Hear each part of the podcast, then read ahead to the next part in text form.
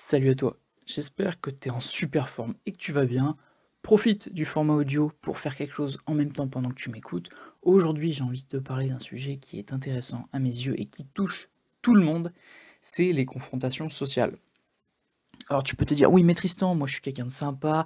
Non, je veux dire, que tu sois la personne la plus sympathique au monde, la plus bienveillante, la plus gentille, il y aura toujours des moments où tu seras en confrontation avec d'autres êtres humains. Parce que le problème ne viendra pas toujours de toi, ça viendra parfois d'autrui, et parfois ce sera un concours de circonstances.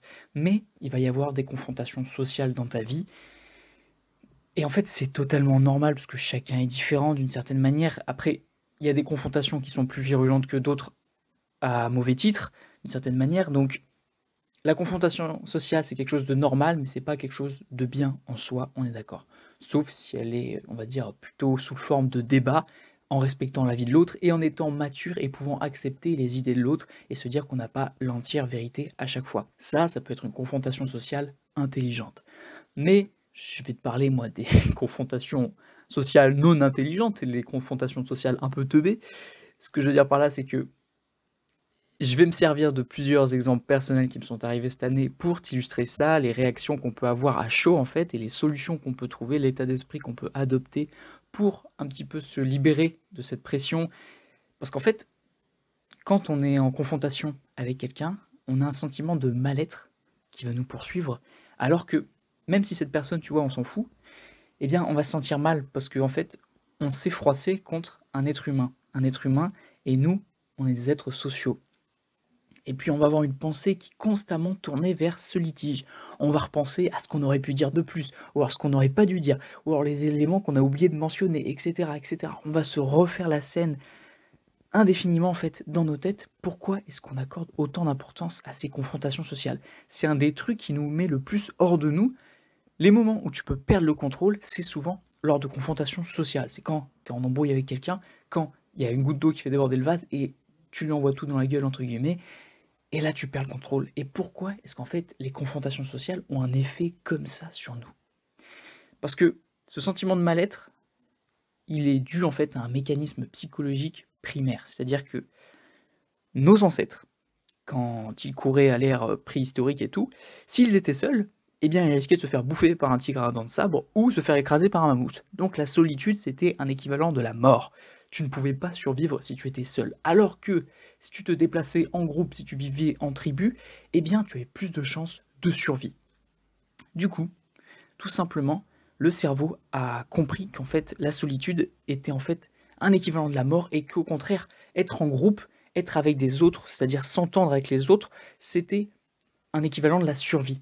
Et en fait, ce schéma est toujours actif de nos jours parce qu'un schéma comme ça, ça ne s'efface pas. Et donc, quand tu t'embrouilles avec un être humain, d'une certaine manière, tu t'éloignes de lui, tu vois.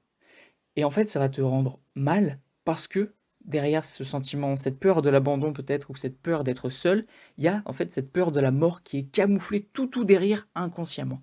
Forcément, c'est pas un truc auquel tu vas penser quand tu sors d'une embrouille. De dire putain, j'ai peur de mourir. Non, pas du tout, ça t'arrive pas. C'est juste en fait que c'est un sentiment camouflé qui est derrière en fait dans ton inconscient.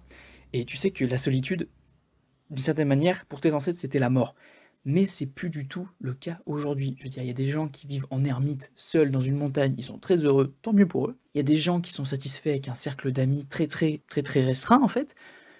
Ça, c'est ok aussi. Il y a des gens qui aiment avoir beaucoup d'amis. Je veux dire, chacun est libre de voir les relations sociales comme il souhaite. Là-dessus, chacun a la liberté absolue et personne n'a à dicter quoi que ce soit sur le bon vivre des relations sociales. Et donc ce mécanisme va un petit peu nous fausser le truc parce qu'aujourd'hui, si tu es seul, c'est pas un synonyme de mort. Je veux dire, tu vas pas avoir un mammouth qui va te tomber dessus ou un tigre dans le sable qui va te bouffer. Donc je vais commencer par illustrer ça avec un premier exemple qui m'est arrivé cette année.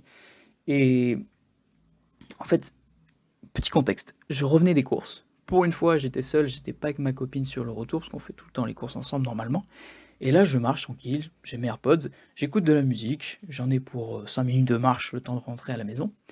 Et là, je croise un groupe de jeunes de mon âge, et déjà, je sentais au pif qu'il y allait avoir un truc. Donc, de mémoire, il y avait 4 mecs, 3 meufs, et du coup, une des meufs dit Hé, hey, Théma, comment il marche, lui? En parlant de moi. Alors, je sais pas comment je marchais, j'avoue, je me suis pas regardé, j'étais bah, j'étais pressé de rentrer parce que voilà, j'avais les courses, j'avais envie de rentrer, euh, faire autre chose. Et c'est parti de là. Tout le groupe m'a regardé et il y en a un qui s'est mis à crier Cul serré Cul serré. Et donc, moi, tu vois, sur le coup, j'ai eu une surfroide en mode mais je me fais. Attends, il y a une confrontation sociale là, tu vois. Tu, tu le perçois pas comme ça, mais c'était un petit peu un ring social. D'un coup, c'était ce groupe-là qui essayait de me nuire. Et donc, moi, je les regarde, mais je comprends pas. Je fais mais. Et puis, t'as un autre qui me regarde et qui commence à s'approcher. Quoi, il y a un problème et tout? Et là, je réponds la phrase la plus. la plus. la plus. la plus adéquate à la situation. Ok, frère. J'ai vraiment répondu ça. Et du coup, bah, moi j'ai continué mon chemin, je veux dire, j'allais pas me battre pour ça. Enfin, tu vois, il y aurait eu que les mecs, n'y aurait pas de souci, mais je sais que les filles, elles griffent, elles mordent, donc tu vois, c'est pas du jeu, donc c'est en fait, c'est la présence des filles qui m'ont fait peur, et puis je tape pas les filles. Donc voilà, mais sinon, il y aurait eu que les 4 mecs, il y aurait même eu 8 mecs, tu vois, je serais allé, je les aurais défoncés, normal, tu vois. Mais pour ce coup-là, bah, j'ai préféré passer mon chemin, voilà. Et en fait, sur le retour, parce qu'il me restait encore quelques minutes euh, à marcher, je me sentais vraiment pas bien. Et j'essayais de rationaliser la chose en me disant: «Mais Tristan, c'est juste des bolos qui ont voulu attirer l'attention parce qu'ils étaient en plus en effet de groupe. Du coup, tu sais très bien que au plus il y a de personnes dans un groupe, au moins il y a un neurone à l'instant présent. Donc ils ont voulu, je sais pas, les mecs prouver une certaine virilité ou montrer qu'ils ont de la testostérone. Je sais pas ce qui leur est passé par la tête ou s'ils voulaient juste rigoler, même si c'est pas très drôle. Bon, voilà, peut-être pour eux, mais pour moi, j'avoue que sur le coup, après, je me suis senti mal. C'est ça, le pire, c'est que je me disais, mais Tristan, t'as pas à te sentir mal, c'est nul. C'est nul. Et je devais, enfin, je devrais m'en foutre, mais comme je suis un être social, eh bien, ça m'impactait. Parce que du coup, j'avais l'impression d'avoir eu un litige social avec mes semblables et de l'avoir perdu, quoi. Et et d'avoir été un peu isolé, enfin comme, comme si j'avais été repoussé par leur groupe alors que je voulais pas y rentrer, tu vois. Mais inconsciemment, c'est ce qui se passait. Et du coup, je me sentais mal, mais vraiment pas bien, je t'avoue. Et ça a dû déjà t'arriver, enfin, une confrontation, mais nulle, mais nulle, tu t'en fous de ces personnes. Je veux dire, ces personnes peuvent te souhaiter la pire des choses, tu t'en fous, parce que c'est pas des gens qui comptent pour toi, c'est des gens que tu, n'as croisés qu'une fois dans ta vie et tu vois qu'ils n'ont pas l'air intéressants. C'était le cas. Et en fait, au fur et à mesure de, de ma marche de retour, eh bien, je me tourne vers une solution et je réfléchis et je me dis, Tristan, même si la rationalisation n'a pas fonctionné, relativise. Eh bien, je me suis dit que, bah, mec, tu t'es pas fait agresser, tuer, violer et même pas insulter en fait, parce que cul serré, je ne crois pas que ce soit une insulte. Et je me suis dit, il y a des gens tous les jours qui se font taper sur la gueule, il y a des filles qui se font emmerder par des bolos tous les jours. Tristan, t'as juste eu des bolos qui t'ont dit cul serré ça va en fait, ça va. Et ma deuxième réaction, la deuxième solution, la suite un peu, c'était d'en rire, de me dire, bon bah quand je, je marche, j'ai le cul serré. Et d'en rire, tu vois. Donc première chose que j'ai fait quand je suis rentré à l'appartement, c'est que j'ai dit à ma copine, chérie, est-ce qu'il paraît le cul serré Et puis on en a discuté en rigolant, mais tu vois, le prendre avec humour, même si sur le coup ça t'a fait chier, en reparler avec humour, ça, ça évacue le truc et ça te permet de totalement te libérer de ça. Et aujourd'hui, j'y repense, tu vois, j'ai pas ces sueurs froides que j'ai pu avoir sur l'instant présent. J'y repense, je me dis, ouais, bon, bah, c'est une aventure nulle, tu vois, mais ça arrive à tout le monde. C'est des trucs comme ça qui arrivent à tout le monde. Mais tu vois, première solution, ma première réflexion, en fait, c'était de rationaliser le fait. Donc, déjà, ça m'a fait prendre conscience que j'avais pas à me sentir mal. Deuxième étape, c'était de relativiser, de me dire, mais mec, c'est rien ce qui t'est arrivé. Troisième étape, ça a été d'en rire. Et cette affaire, tu vois, elle est classée. J'y pense plus. Donc voilà, ça c'était mon premier exemple, j'espère qu'il t'a plu, j'espère que je suis un bon narrateur d'exemple. Et du coup, j'ai envie de te citer mon deuxième exemple, ouais, sans transition, avec ce coup-ci un côté un petit peu hiérarchique. C'est-à-dire que ce litige, je l'ai eu avec un de mes profs de fac. Alors, pour te mettre un contexte, euh, je suis étudiant et il fallait que je fasse un stage dans le cadre de ma formation STAPS. Mais comme j'ai un projet entrepreneurial et que je suis au sein du, d'un comité qui aide les jeunes entrepreneurs à construire leur auto-entreprise, etc., eh bien, j'avais la possibilité de faire mon stage au sein de mon propre projet. Et donc, c'est ce que j'ai demandé. Je me suis dit, bah, je vais pouvoir passer plus de temps sur mon projet et tout. C'est cool. C'est cool, go. Et donc, j'en parle à Pépite, l'organisme qui me forme pour être entrepreneur. Ils me disent OK, ils m'envoient les conventions et tout. J'en parle à ma prof. Sur le coup, elle comprend pas trop. Je fais OK, pas de souci. Je lui envoie un mail avec les documents, etc., etc. Elle me répond au mail avec quelques questions. Je réponds à ces questions. Et puis ensuite, plus de nouvelles. Pendant deux semaines. Je fais, mais qu'est-ce que ça veut dire? Je lui renvoie un mail, du coup, pour lui demander, bah oui, non, est-ce que je peux? Et puis, deux semaines plus tard, elle me répond en me disant, ouais, mais non, ça va pas être possible en fait.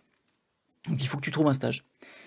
Il me restait, je crois, deux semaines pour faire 50 heures avant la fin de la date butoir des stages. Et, et là, je suis devant mon PC, je fais, mais putain, c'est pas vrai. Et le truc, c'est que je me suis retrouvé dans une situation handicapante. Et là, c'est une autorité hiérarchique qui me déçoit, tu vois. Donc c'est totalement différent de l'exemple avec les bolos que j'ai dit tout à l'heure. C'est que là, il y a une forme d'autorité, parce que c'est mon prof. Peut-être qu'il y avait une attente de ma part d'un meilleur comportement. Après, voilà, je, ne jette pas la pierre sur le prof. Euh, il y a peut-être des trucs à faire et tout. Enfin, tu vois, maintenant je t'en parle, c'est tranquille. Mais sur le coup, je t'avoue que j'étais pas bien du tout. pas bien du tout. Et en fait, ma première réaction, ça a été encore une fois de rationaliser et relativiser, de me dire, hé, c'est juste une demande de stage qui a été refusée. Ça va, c'est pas la fin du monde. Il y a des gens qui meurent tous les jours, toi, on t'a refusé un stage. Estime-toi heureux. Et le fait de balancer des phrases comme ça, ça peut paraître con, mais ça calme un peu. Et ensuite, je me suis dit, ben, au lieu de paniquer, tu vas analyser toutes les solutions qui sont possibles en fait pour trouver eh bien, la solution à ce problème. Et donc, je me renseigne et tout, et j'apprends que je peux rattraper mon stage en fait au deuxième semestre et que c'est considéré comme un rattrapage. Donc je me dis, bah écoute, premier semestre, je fais pas de stage. Second semestre, eh bien j'en fais deux de 50 heures. C'est pas grave, ça m'est arrivé, c'est une petite, euh, petite couille comme ça de temps en temps, ça arrive. Voilà, le, prof euh, m'a répondu un peu tard, j'ai pas eu le temps de trouver autre chose, c'est pas grave. Mais j'ai pas cédé longtemps à la panique, tu vois. Ça a duré l'espace de 30 secondes dans mon cerveau, et après je me suis ressaisi, et c'est ça dont je suis assez content, c'est d'avoir justement pris l'info, l'avoir relativisé, rationalisé, et puis ensuite avoir fait un mini plan d'action avec les, les, analyses de toutes les solutions, tu vois. Et chercher vraiment la solution au problème sans paniquer, sans s'enfoncer, sans remuer le couteau dans la plaie d'une certaine manière, avancer au lieu de ruminer, tu vois. Donc, tu vois, ça c'est totalement différent parce que, en plus, le format mail, tu vois, quand il y a un problème, c'est horrible parce que t'as pas la personne en face de toi, tu vois. Je ne dis pas que si la prof m'avait dit ça en face, ça aurait mieux passé, mais ça, comment dire, par mail, je trouve un SMS ou un truc comme ça, c'est un côté tellement figé dans le temps, tu vois, t'as l'impression que c'est imbougeable, il y, a un truc, tu peux plus bouger. Alors que, tu vois, des paroles, ça va, tu peux toujours essayer de convaincre quelqu'un, persuader quelqu'un. Mais là, quand c'est fiché, noir sur blanc, c'est. Je trouvais, donc ça m'a mis un petit coup sur la tête l'espace de 30 secondes. Mais après, c'est passé, tu vois. Parce que j'ai essayé de relativiser la chose et de trouver une solution. Donc, ça, tu vois, c'est une bonne manière d'essayer de sortir d'une confrontation sociale intelligemment. Parce que la première réaction que j'avais, c'était vraiment d'envoyer un message d'insulte à la prof. Mais ça, c'était la pire des idées possibles. Je veux dire, j'aurais été le pire des connards si j'avais fait ça, tout simplement. Donc, pour ce genre de litige, on va dire, plutôt litige que confrontation, pour ce genre de litige, tu vois, tu ne peux pas t'en prendre à l'interlocuteur parce qu'il avait peut-être ses raisons, et puis voilà. Donc il faut que tu prennes sur toi-même et que tu trouves une solution de par toi-même. En fait, il faut pas trop trop compter sur les autres. Ça, ça fait vraiment phrase un petit peu pété, mais tu vois, si tu te dis tu n'attends rien des autres, comme ça, si te tends la main, bah, tu seras agréablement surpris. Et ça, ça me permet une transition, c'est totalement la leçon que j'ai tirée de mon troisième exemple. Vois-tu, toujours pour les stages, eh oui, putain, les stages, eh bien, à ma salle de sport, voilà, je postule pour faire stagiaire, on me dit, bah ouais, ouais, mec, carrément, ouais. Et puis, on commence à me dire que c'est ok, il n'y a pas de problème, j'apporte des, exemples de conventions pour qu'ils voient un petit peu à quoi ça ressemble et tout. Ils me disent, ouais, ouais, pas de souci, pas de souci. Je leur envoie mes dispos horaires, parce que moi je suis étudiant, j'ai un projet entrepreneurial qui me prend pas mal de temps, etc. On peut dire que je suis un peu créateur de contenu aussi, et j'ai une vie de couple, j'ai une vie de famille, j'aime faire du sport, voilà, il y a plein de choses que j'aime faire dans ma vie, donc j'ai un peu du temps assez chargé. Et donc moi je leur envoie mes dispos, c'est pas non plus euh, la folie au niveau des dispos, mais bon, essayé de calquer au niveau des cours, etc. pour avoir le mieux, mais je savais que je devais trouver un autre stage de 50 heures. Donc je me disais, il faut quand même que je garde un peu de place pour l'autre stage. Et du coup, une fois que j'ai envoyé les horaires, je repasse au club et ils me disent Bah écoute, on a reçu le CV d'un autre étudiant en STAPS. Imagine juste, là il y avait le masque, tu vois, donc ils n'ont pas pu voir mon visage. Mais mon visage s'est déconfit. J'étais en mode C'est bon, on va signer les papiers, c'est ok, je suis stagiaire ici. Et là, mon visage, ascenseur émotionnel. Et ce potentiel refus, ma première réaction antérieure, ça a été la colère. J'étais en mode, mais putain, ils sont pas sérieux. Ils me disent oui et après ils me disent non. C'est quoi ce truc? C'est pas premier arrivé, premier servi ici? Je leur sors un truc et tout, je suis quelqu'un de sympathique, je leur montre que je suis motivé, je leur ai fait une lettre de motivation et nanana et nanana. Je suis en train de m'énerver comme ça pendant une ou deux minutes tout seul, parce que vraiment ça m'avait pris à, à la gorge ça, et j'étais vraiment énervé. Ma deuxième réaction, ça a été de chercher à comprendre en fait, me mettre à leur place, et je me suis dit, mais c'est vrai qu'en fait, j'avais pas imaginé le rôle de stagiaire sous cet angle-là. Je me disais peut-être que stagiaire, eux, il leur faut un truc qui prend pas beaucoup d'heures, comme ça, euh, bah, ils s'en occupent pas trop, entre guillemets. Mais eux, à l'inverse, ils cherchaient quelqu'un qui serait présent assez suffisamment dans la semaine. Et du coup, je me suis dit, bah, c'est vrai que mon profil n'est pas celui du stagiaire idéal, parce que bah, j'ai énormément de choses dans mes journées, et donc ça les arrangera peut-être pas. Et je suis assez fier en fait de, de cette deuxième réaction, d'avoir cherché à comprendre.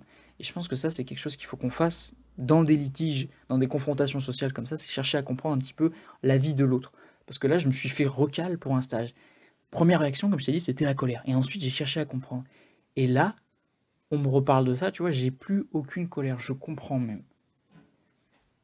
Et on en revient un petit peu à la phrase que j'ai dit tout à l'heure, n'attends rien des autres, comme ça, s'ils te tendent la main, bah, tu seras agréablement surpris. Parce qu'il m'avait dit, ok, oralement, mais il n'y avait rien d'écrit. Il m'avait fait aucune promesse formelle. Donc, je m'étais mentalement dit que c'était ok, tu vois. Mais ça, il faut pas. Tant que le truc n'est pas écrit, tant que le truc n'est pas promis, mais vraiment dur comme fer, il faut pas croire à 100% que la chose va se réaliser, qu'on va te donner cette chose. En fait, c'est un peu nul cette phrase. Vraiment, je, je l'aime pas beaucoup. N'attends rien des autres. Parce que les autres peuvent tellement te donner. Et puis, si on est dans un. Comment dire si on vit dans une société bienveillante, etc., ben les autres peuvent tellement t'apporter. Mais c'est vrai que si tu attends de leur part qu'ils t'apportent quelque chose, s'ils te l'apportent, d'une part, tu diras, bah, c'est normal, je l'attendais.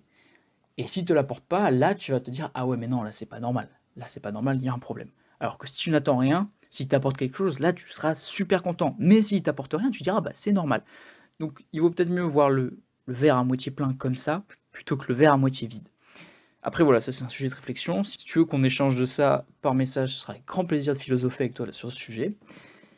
On approche gentiment de la fin de l'épisode. J'espère que ces trois petites histoires ont pu un petit peu t'inspirer, te faire réfléchir sur la place des confrontations sociales et un petit peu les réactions qu'on peut avoir et les solutions qui peuvent être intéressantes à mettre en place pour justement éviter de, quitter la confrontation sur une mauvaise note ou alors de s'en vouloir et d'avoir la confrontation encore en tête des jours et des jours après. Parce qu'une fois qu'une confrontation arrive, eh bien, il faut la régler, il faut la régler avec soi-même surtout, et après, tu avances. Parce qu'un truc comme ça, c'est comme tirer un boulet, tu vois. Si à chaque confrontation, on t'ajoute un nouveau boulet à ta cheville, à un moment, tu vas plus pouvoir avancer. Donc c'est pour ça qu'il faut savoir se libérer de ces chaînes de temps en temps.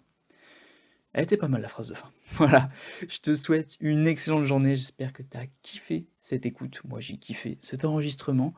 Donc, on se retrouve dans le prochain épisode. Prends soin de toi, travaille bien, explose tout.